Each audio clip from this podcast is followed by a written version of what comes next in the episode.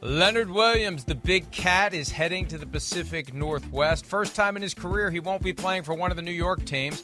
Drafted by the Jets, landed with the Giants, now traded. Four years after being traded the Giants, traded to the Seahawks. As the Seahawks, who woke up Monday morning saying, Holy crap, we're in first place in the NFC West. They are loading up the cannon, Chris, trying to make that defense better, trying to hold off the 49ers trying to maybe get the one seed. We are talking about the value the Lions having the one seed. Wow, if everybody had to go to Seattle, that's a that's a hell of an advantage for Pete Carroll and company. So I like to see that kind of aggressive personnel move for a team that realizes we're pretty good, but we could be better, and we're going to go out and try to get better. Uh, no, I mean, I, I, think it speaks a lot. You know, I think it. I, I think it. You know, a trade like that, that move, I think basically Seattle's telling all telling us all we think we think we can win it all this year. That's what we're doing here. We're going for it. You know, one, hey, Leonard Big Cat Williams, he's a phenomenal inside defensive tackle, right? Three, four defense end. He can kind of do everything on a on a defensive line. So he's special. He's versatile there, Mike. Uh, you know, they lost to Uchenna Nwosu, who was their best pass rusher. That hurt them a little bit. All right, so he helps out in pressuring the quarterback. But I think the point you bring is the real thing.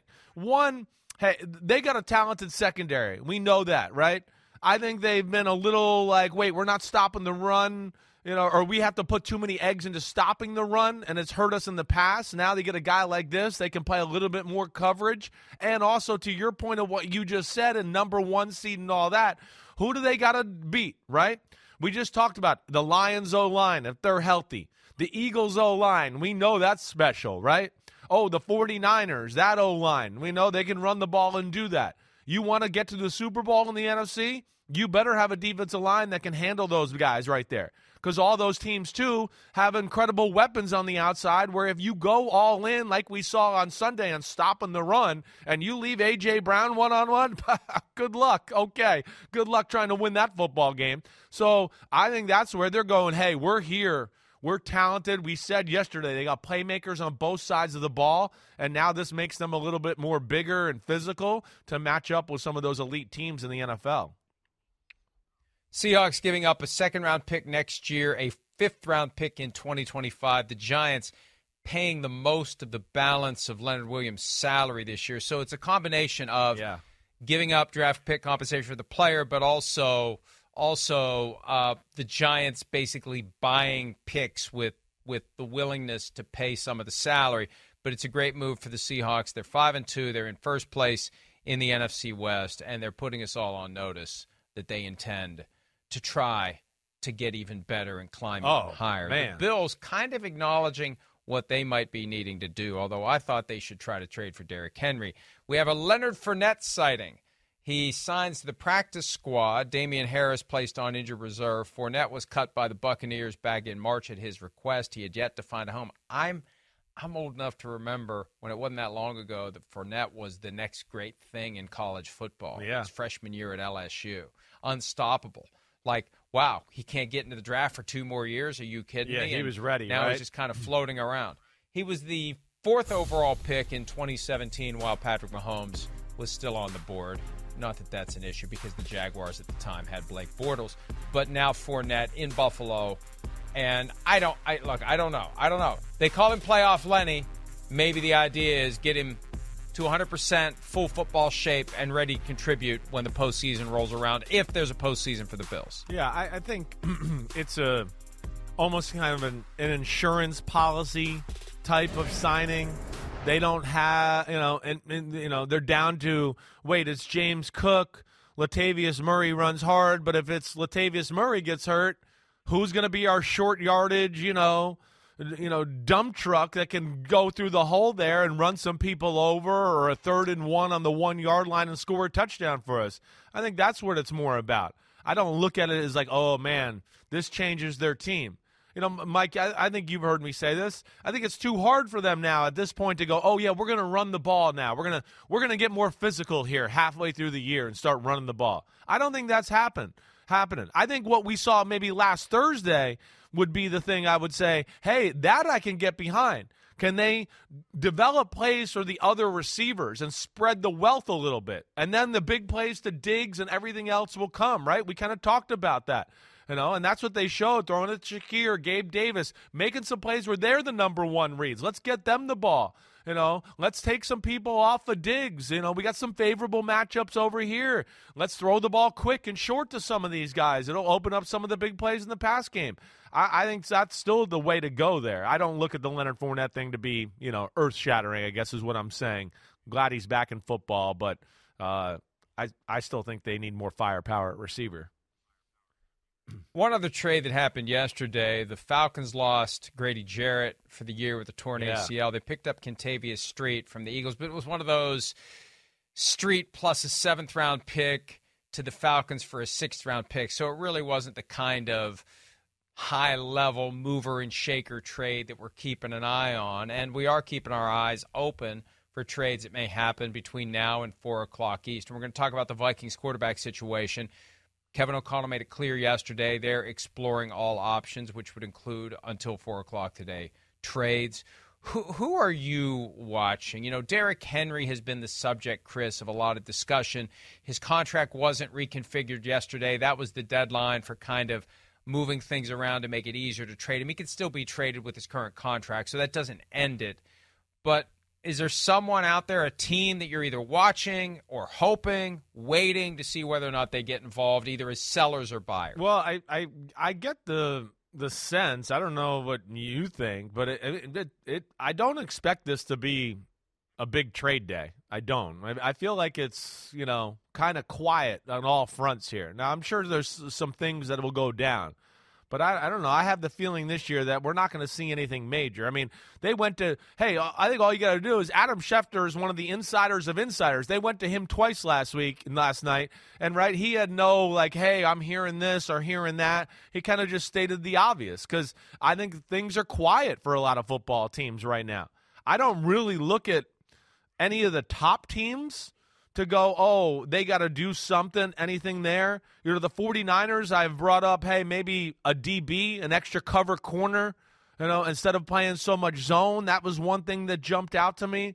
We've hit, you know, the Kansas City wide receiver thing, the Buffalo wide receiver thing there a little bit. I don't think the Titans are going to trade Derrick Henry. I don't expect that to happen. So I don't know if there's one or anything out there in Rumorville NFL that I look at and go, "Ooh, I think this might happen." I I I feel like it's going to be kind of a blah trade deadline day here.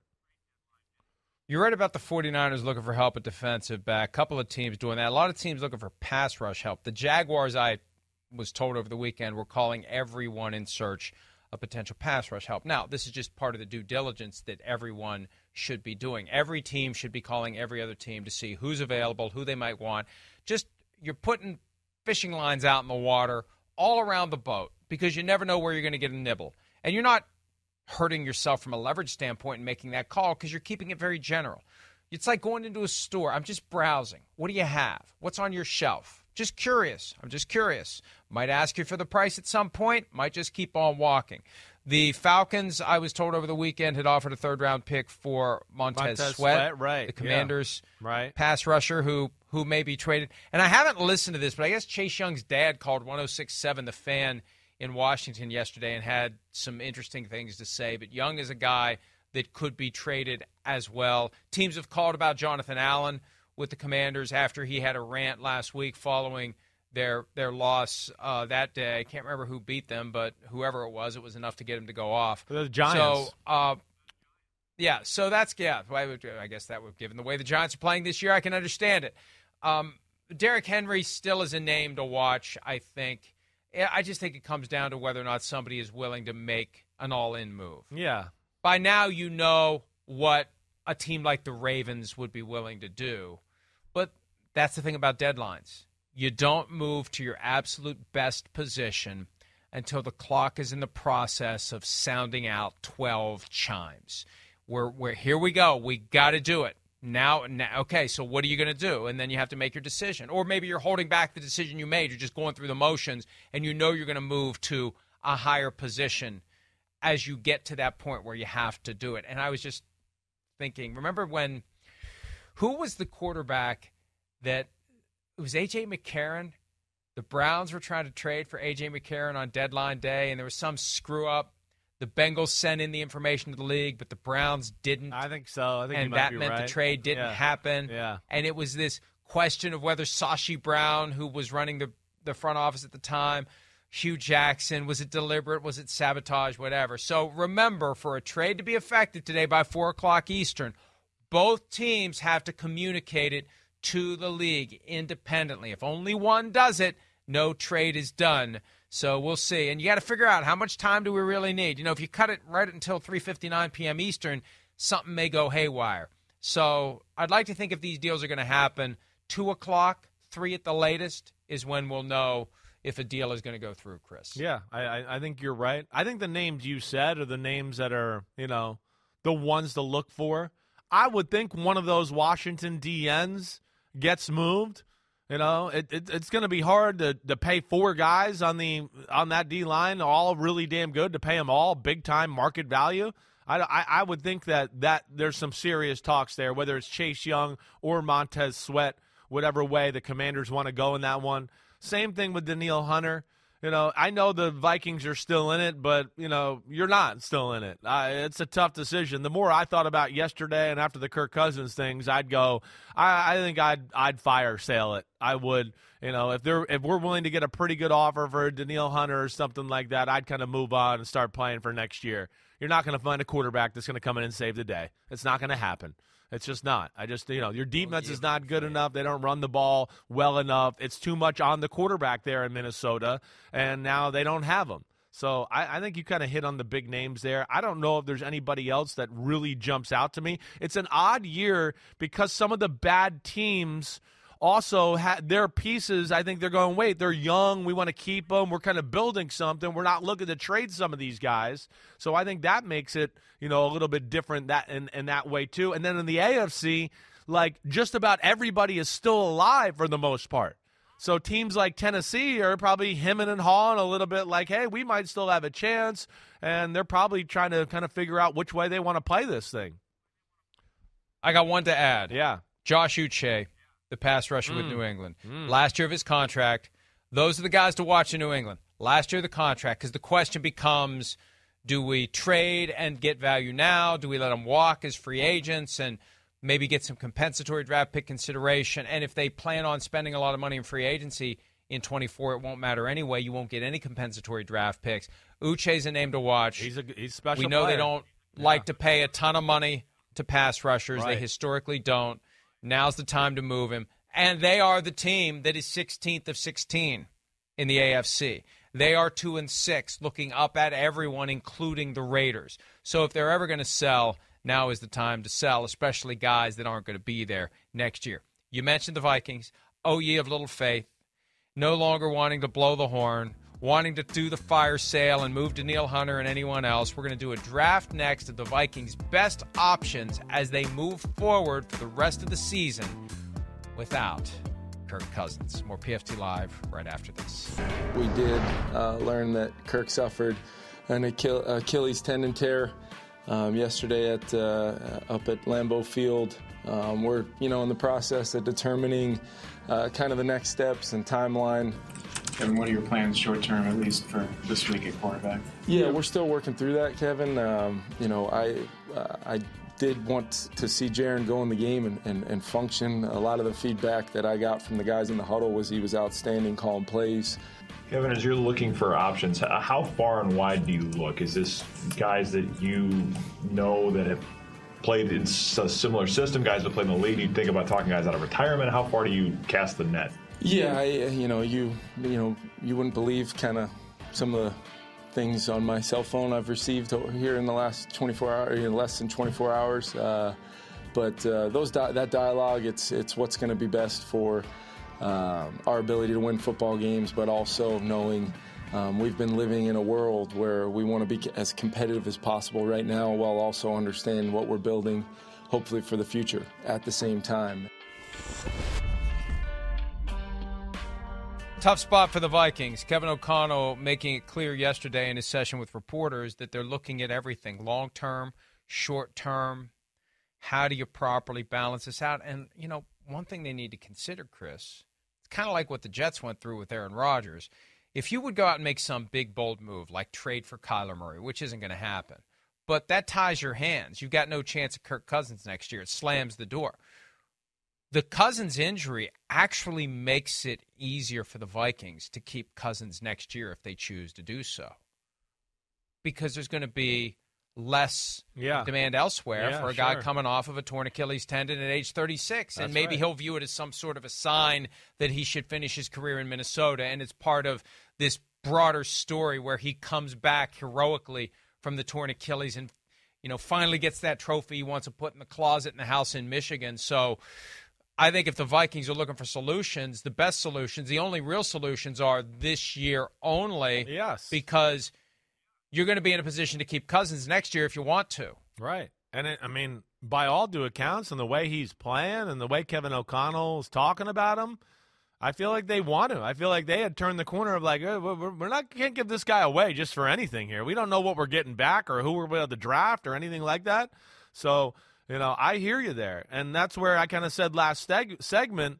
You know, I, I certainly wouldn't leverage the farm or do something like that to get some quarterback right now. I wouldn't. There's too many holes on your roster still there in Minnesota, right? That I'd go, I, I don't want to not be able to fill them in in the offseason. So I, I would, the, and again, your, t- you know, again, I know it's your team. Your Vikings aren't winning the Super Bowl this year either. So let's not do something drastic or you know without thought here, just to, to you know ease the the the present situation. Uh, keep the big picture in mind, and that's kind of where I get back into like, I, if I were them with him getting hurt, I I'd be a seller and be going, it's over, it ain't gonna work. Somebody blow us away for Danielle Hunter or somebody else, and we'll we'll trade some of these guys. You want one of our secondary guys that's maybe older, somebody like that, whatever. Uh, but I would I would turn into a seller if I were them. All right, so we're going to do this as a draft. We're going to Yeah. go through their best options, and this is a great way to frame the conversation. I'll give you the first pick. Who should the Vikings turn to at quarterback with Cousins out for the rest of the year? Okay, well, I'm going to cheat on the first one here a little bit. Uh, and, and you can piggyback off of the other one here. But I would call the Houston Texans first and go one of the guys you got as a backup, Davis Mills or Case Keenum, like Texans backup quarterback. They got three right there right now. You know, and and those two that I mentioned, Keenum and Davis Mills, you know, have extensive playing time. It's not like it's like, hey, we liked them in the draft and we haven't really seen them play in the NFL. They've played, you know, and and really kind of have a mental makeup of where you think, wait, they could be like a Kirk Cousins, not to that extent, but certainly would think they could have their style of offense still in play there. So those are the first ones I'll throw out. I don't mean to cheat on that. If you want to take one of those, you're feel free. No, I don't want to take one of them. Okay, all right, No, fine. no. Screw you then. They're mine. Yeah. No, go ahead. You can have them both. I, I mean, Case Keenum has some nostalgic value given what he did in 2017, and I thought, frankly, they should have paid him the 18 million a year or 12 or whatever it was that he got from the Broncos. Yeah. Instead of going all in with Kirk Cousins anyway, I warmed up to the Cousins idea because I thought it was going to take him next level, and as we've seen, it has yet to do so. I, Ideally, you want somebody that Kevin O'Connell has worked with in the past, but the cupboard is kind of bare in that regard, and it's getting even more bare. John Wolford is a guy that O'Connell has experience with. Rams came sniffing around for him yesterday. The Bucs moving him from the practice squad to the roster today, according to Rick Stroud of the Tampa Bay Times. So that's one guy that's worked with O'Connell. But I, I got, I've always had a good feeling about Kevin O'Connell as a communicator, as a coach as a guy who just gets it. You either get it or you don't. It's a very basic pass fail litmus test. He gets it. And I think that he'd be able to find a way to work with somebody he's never worked with before. And I think he kind of relishes this challenge. They are in a no lose situation now. The season's over. Let's bring somebody in and let's just give it a let's give it a, let's see what the hell happens. So I am warming to the idea of picking up the phone, pressing in the New Orleans area code, and asking for Jameis Winston. okay, okay. I hear you. I'm warm. I'm I warming didn't to think that you were gonna go very there. quickly. I did not think you were going to go I'm- there. That would have been my my next pick. I feel like Kevin O'Connell might just be the one to get Winston to do the stuff he does well and to not do the stuff he doesn't do well. Because Winston's big flaw has always been he thinks he can do more than he can. Sure. And he tries to do something he can't. And it ends up being a video that you'll watch on a loop a hundred times because it's like, what the hell was that? I think O'Connell, just, you know, I think he can get Jameis. They could work together well. And it may be it may be their best shot. Two, be competitive and not mortgage the future. I I, I and hear that. Keep the door open for Kirk Cousins next year. I, I hear that. I, I do. I, I listen. I think if of all some of the ones that are available out there, Jameis Winston clearly has the most talent in this conversation. To where, like you're saying, if you can get him right and get him up to speed with the offense, I think he can maximize the potential there just as about as much as anybody we're going to bring to the conversation here. And hey, we know they got Taysom Hill in New Orleans, and they drafted the kid that I'm blanking on his name from Fresno. Jake Haener. Yeah, thank Jake you. Haener. Way to go. Way to go, Slugger. Yeah, Jake Haener.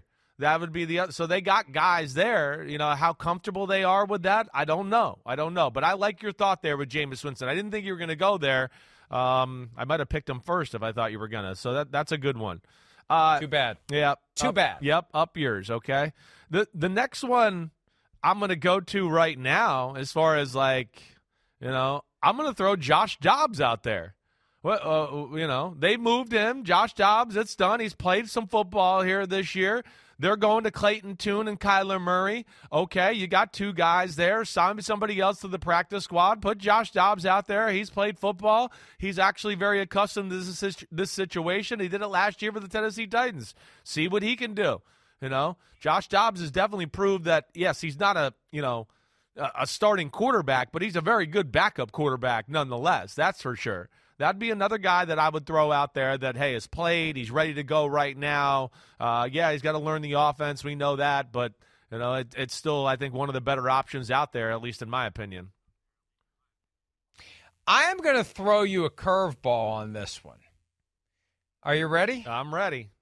Trey Lance is on our list of potential options, and that's a guy that the Vikings have been connected to in the past. There was some reporting done, and I think we might have been part of it. I don't know. It's been too long ago that the Vikings and the 49ers were talking about a trade that would have brought Lance to Minnesota and Cousins would have been sent to San Francisco. That there was GMs from the those 49ers, lines. right? Yeah.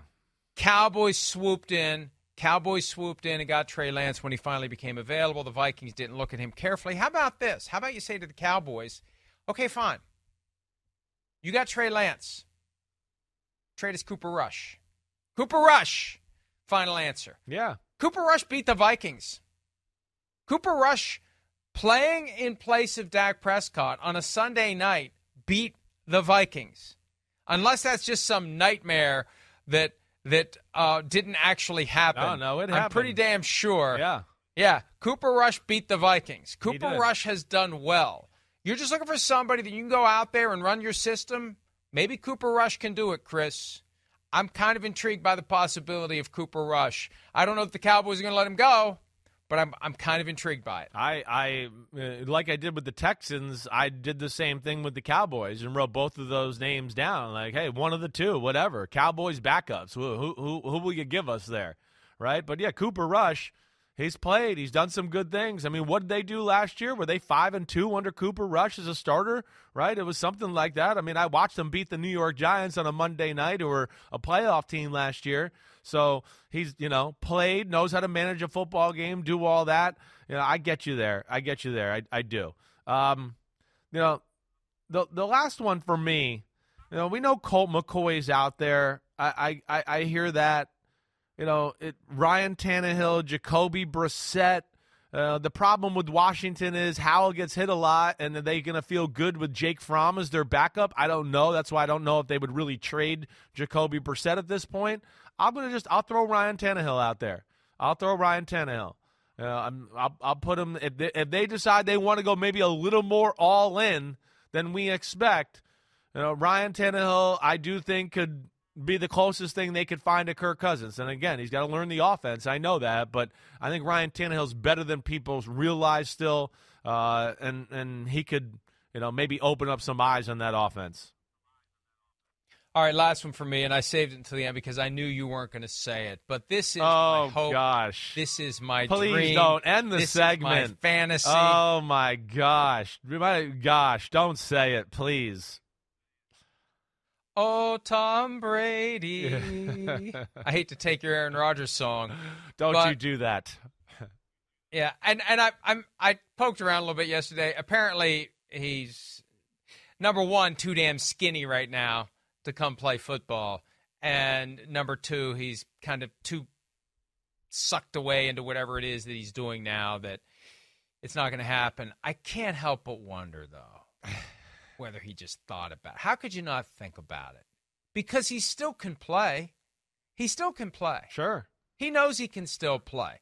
He said that when he retired. He still loves it and he knows he can do it. This is his test. If he's ever going to come back, it's going to be now. I don't think it's going to happen.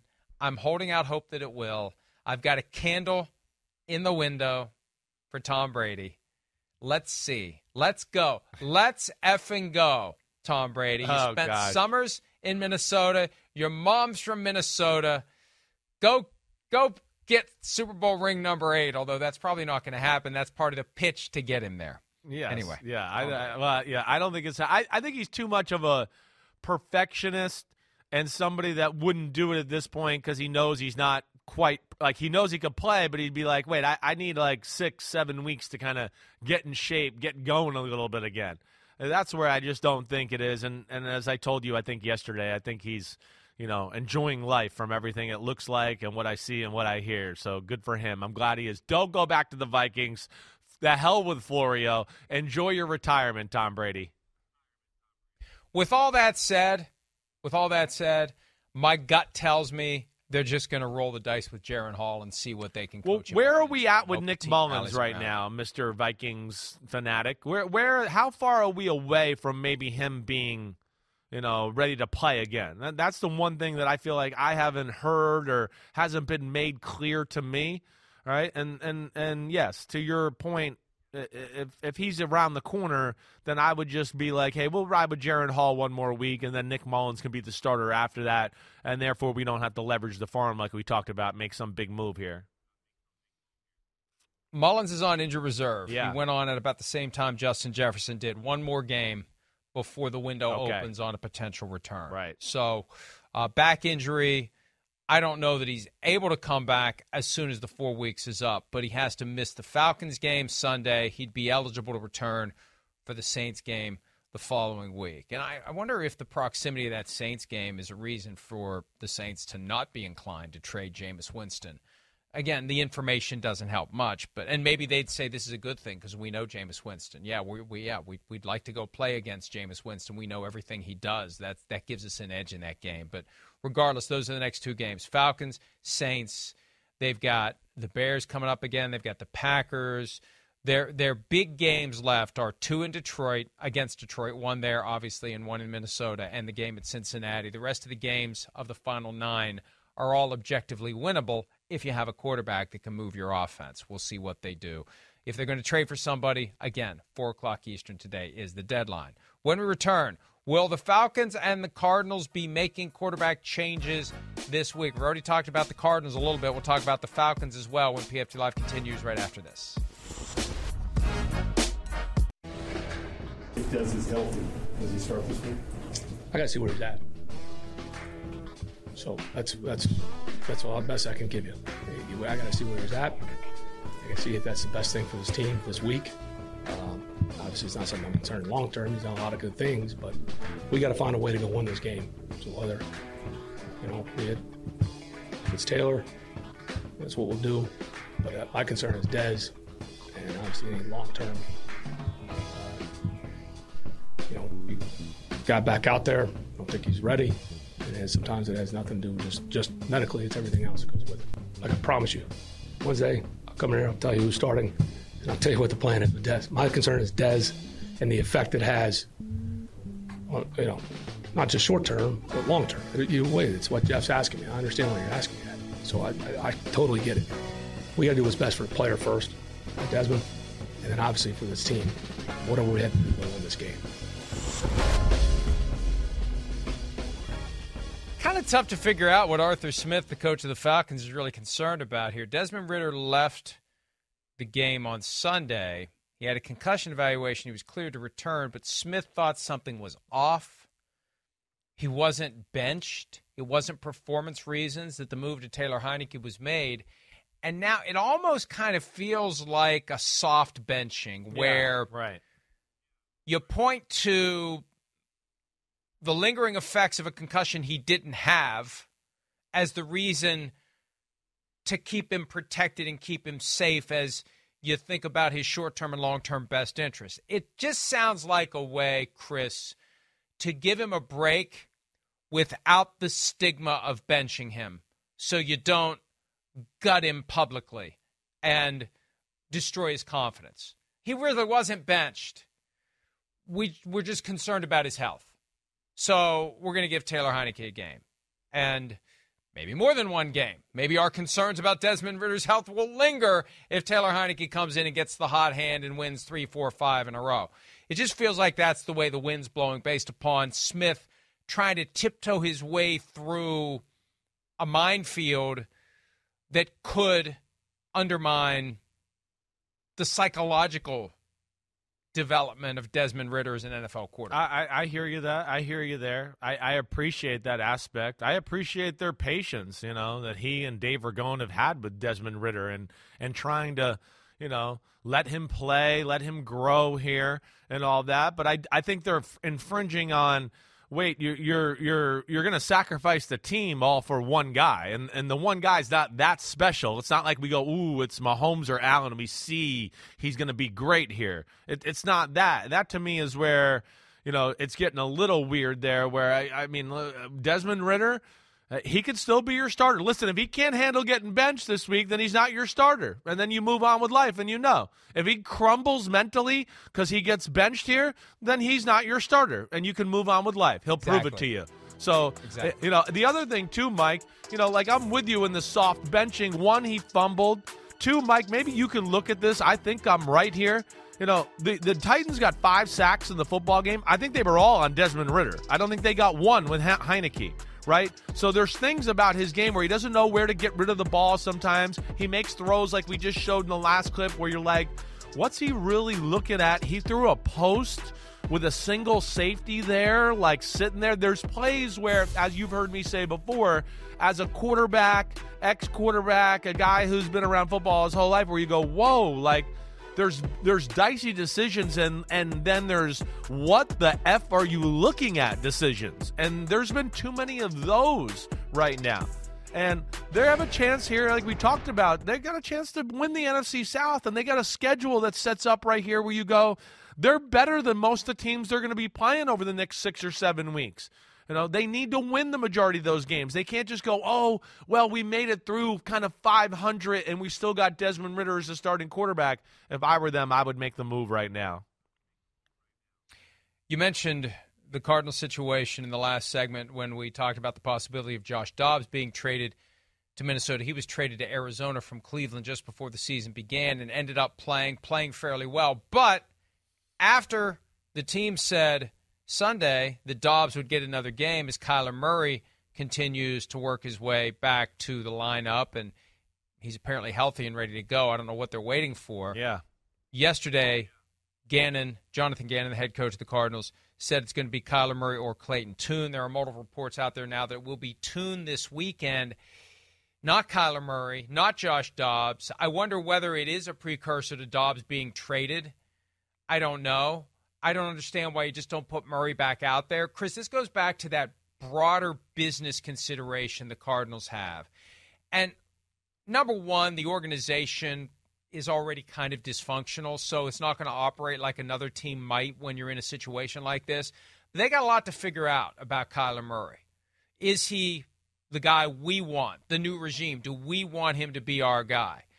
Do we have to showcase him to a certain extent to maximize trade value later Does he need to come back and show he's still Kyler Murray so we could maybe get first round pick plus for him after the season?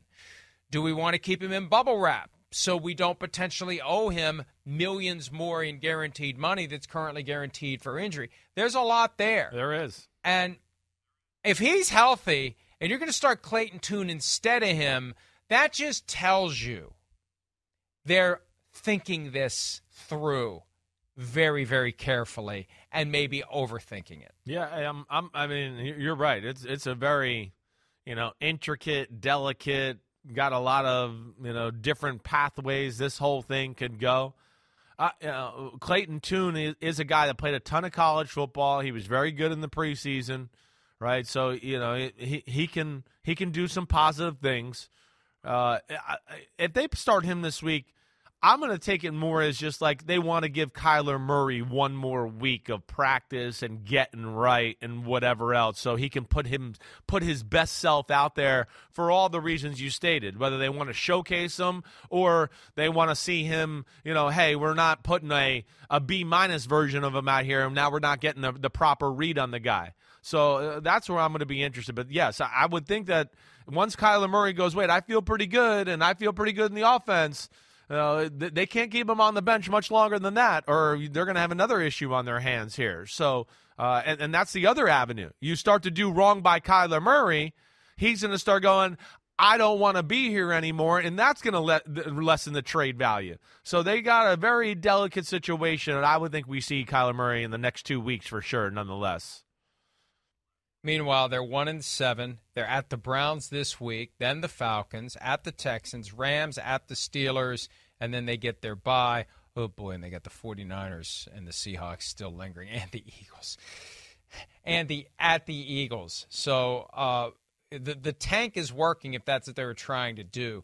It seems like they're fighting and scratching and clawing every week, but they're one and seven, and that's what Kyler Murray may be walking into. One and eight looks like it's coming for the Cardinals. All right, let's take a break. When we return, there were some folks who thought maybe Brock Purdy hit his head on the ground on Sunday and maybe should have been checked out. If you listen carefully to Coach Kyle Shanahan, he may be one of those people. We'll discuss that next here on PFT Live. So, how did uh, Brock Purdy come out health wise? And was there was there a scare um, the way his head hit the turf like a minute and a half to go in the game? Uh, I mean, it was a scare when you see the tape or, or when I saw the tape, but talking to him after the game and talking to him today, it's, he was been totally fine. I don't get the TV copy in the game, so I don't see how they hit from where I'm at. So we don't see that at all. Um, but I'm always assuming that there's people spotting that stuff and spot checkers, and that everyone's going to do that when they see it. So that's not something that I'm looking for during the game. I'm usually watching defense, and I am looking at my call sheet, getting ready for the next down. Was he checked for a concussion afterwards? I didn't ask. The fact that nothing is wrong. Um, why didn't ask? It's Kyle Shanahan talking to reporters on Monday, and one other thing he was asked was if he had seen the moment where Brock Purdy's head hit the turf, would he have taken him out of the game? Now, Kyle was very candid. He wasn't willing to be quite that candid and say, yes, I would have. He said that's a hypothetical. I don't want any injured players to still be in the game. But when you listen to everything else he said, oozing through the words, Chris, is the idea of, yeah, I mean, I saw I saw what happened. I assume people are doing their jobs. I assume the people who were there to press the button for a concussion evaluation are pressing the button. We talked about that yesterday. I think too many people have a button because in those moments everyone's waiting for someone else to be the one to press the button and they know oh no if this guy has a concussion and he's back in the protocol 6 days after he was in the protocol in the first place there's going to be a lot of criticism. Let's just let's just see how let's just monitor his symptoms. Let's just see how he looks. Let's not give him an evaluation based simply on the fact that we saw him hit his head. But it sounds like Kyle once he saw that was a little concerned. Yeah, I think so. I mean, hey, listen, anytime uh, you know, anytime you see a guy grab his head like that after he hits his head on the ground, that, that's that's concerning. Kyle's a human. He loves his players.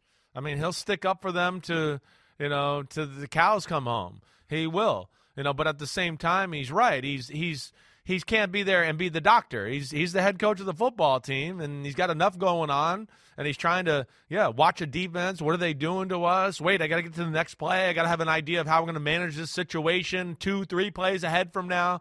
That's a hard thing, right? He's not a doctor too, uh, so. Uh, but but we'll see. Right now, as it stands, there's nothing wrong there. But but I understand everybody's concerned with that hit. And you would think, really, of six days after a concussion and a guy grabs his head like that with that type of hit, that the spotter Hit and that company would do something. You know, I, I would think that would have happened. I was a little shocked it didn't. And look, Chris, we talked about this yesterday as well. It's human nature. Brock Purdy maybe isn't fine and is managing to disguise it because he knows, hey, I got two weeks, got the bye week, I'll be fine on the other end of it. I don't want to deal with all that concussion protocol bull crap again and taking tests and baseline this and baseline that. I'm fine. I'll be fine. This is what I signed up for. I can deal with it. I got some time coming up where I can get away from football a little bit and I'll be ready to go when we play the Jaguars. And I don't want to give the opening at all for Sam Darnold to come in and play, especially when you look at how Purdy has been performing. Right. Shanahan was asked yesterday if he's thinking about a quarterback change, and he said no. And they said why? And he said because you don't just make a change for no reason. At some point, Purdy's performance gives him a reason. Yeah, yeah, yeah. But I don't think we're there yet. I mean, it's hilarious, actually. It's hilarious. I mean, literally 14 days ago, people were telling me he was Tom Brady. Now we're now we're asking, why are you considering to bench him? I know I said he was Tom Brady 12 days ago, but why aren't you benching him now? Uh, come on, like calm the f down a little bit. Yeah, it hasn't been great. He made a ton of unbelievable plays in that football game yesterday or, or Sunday. There was other issues there. Shanahan's not going to give up on what he's seen in totality from Brock Purdy since he took over just because now we had the end of the game interceptions in Minnesota and you know he had some you know two bad moments last week. I, you know he's not going to throw that all away just be all the good stuff he's done just because of that. I, we're not there yet. So they'll go to the bye week. They're going to get healthy as a football team. Deebo Samuel will be back soon. They'll figure out some of the defense. The one thing we've seen is that yes, you know, Brock Purdy's good. Brock Purdy's not a superstar that's going to carry the team when the other factions of the strengths of the team aren't quite working the right way. Hopefully we can get to that, but I don't think we're at let's bench Brock Purdy conversation yet. All right, let's take a break. When we return, plenty of people complaining about the officials. Kayvon Thibodeaux, one of them, will show you what he had to say and react when PFT Live continues right after this. Key moment late in regulation on Sunday.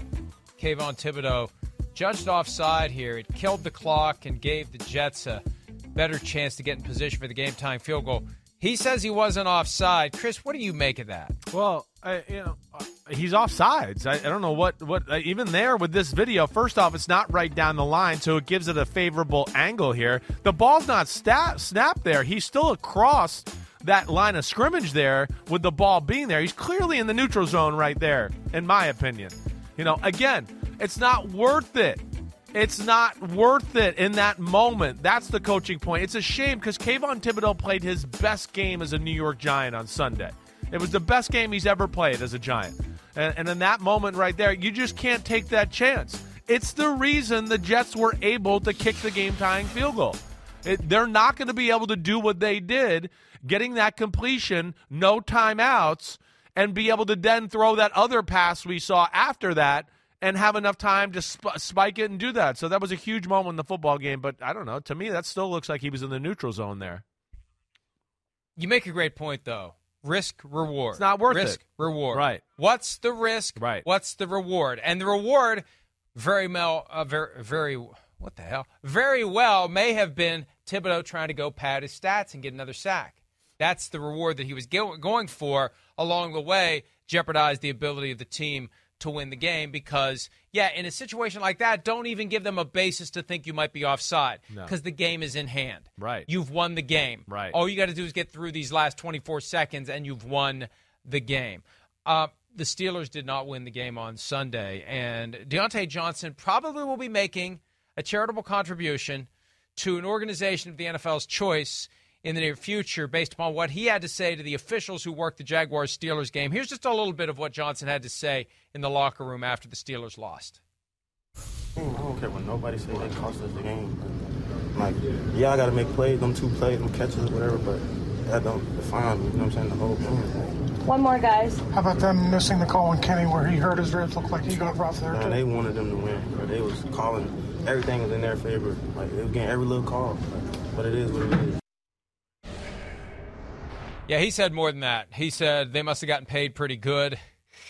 Uh, he talked about how that officiating crew was at training camp and he didn't like them then and doesn't like them now. There was the controversial offside on a field goal where the Steelers were lined up in a way that the officials deemed was offside. There was a pool report from referee Alan Eck defending it. Social media thinks it's kooky talk, as you might say. But when Johnson crosses that line of saying they must have gotten paid good today, that's when, Chris, I believe he sets himself up for a hefty fine from the NFL. No doubt. I mean, he's he's criticizing the officials. He's you know insinuating other things were at play there. I, I would think that that warrants a fine. Definitely.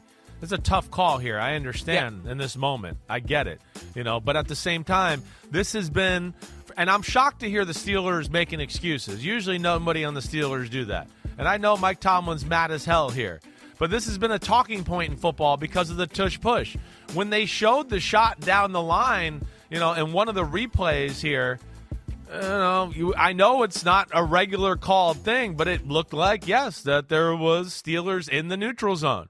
Know, it's just something I think that's not called all that often, but right now is kind of at the forefront of the referees' minds because of the tush push and some of the complaining by defensive coaches that the offensive players are in the neutral zone. You're giving them an advantage and they're looking for it extra close right now. I, I didn't think it was the wrong call. It's just one that's not called very often. I haven't confirmed this, but someone texted me over the weekend that there were three of these calls like that offside on a field goal where the line up by the offensive team was in the neutral zone. And yeah, Tomlin beside himself. What is wrong with y'all today? With an expletive or two in there, is what he was saying to the official. But it's one thing to criticize the officials' competence. It's another thing to criticize and question their integrity. That was always the dividing line. Like for non players, if you criticize them in any way, you get smacked by the league with a fine. For players, the way it was explained to me is we'll give them some leeway to criticize, but if they question their integrity, that's when they get penalized. And in this age of legalized gambling where everyone's looking for the next Tim Donaghy, thou shalt not suggest that the officials are getting paid to skew a game a certain way. well, and we got to state here that they both had the same amount of penalties, and the Jaguars had more penalty yards than the Steelers in the football game. I mean, there's a there's a kind of a clear fact that says, "Hey, you're not exactly well, right there." Just like to state that. Hang on, hang yeah. on. Right, but there is a difference between first quarter penalties and fourth quarter penalties. I hear you. People there. say that from time to time. Right. Oh well, they didn't call it on him in the first. Right. There are key moment penalties. We yes, take a I hear you. We'll be done. We're, they're throwing a flag on us. More PFT Live right after this. The Bears may be selling cornerback Jaylon Johnson's contract. He's in the final year of his rookie deal. He hasn't been happy. He's wanted a long term contract, and word broke overnight he's got permission to seek a trade. Well, his agent better get to work because you only got until 4 o'clock Eastern. You know, if you're going to let the guy shop himself, why are you doing it as the last day of the trade deadline arrives? You got a lot of you got a lot of needles that need to be threaded to make this thing work, Chris. Yeah. I, I, think it's unfair that the Bears waited as long as they did. Yeah, not going to be easy, certainly, right? But I mean, he's a good player. He's the kind of player that there's going to be a market. They're going to get calls today because some of these contenders are going to go, "Whoa, he can improve our secondary." That is it. We'll break down all the moves that happen or don't tomorrow. Have a great Tuesday. See ya.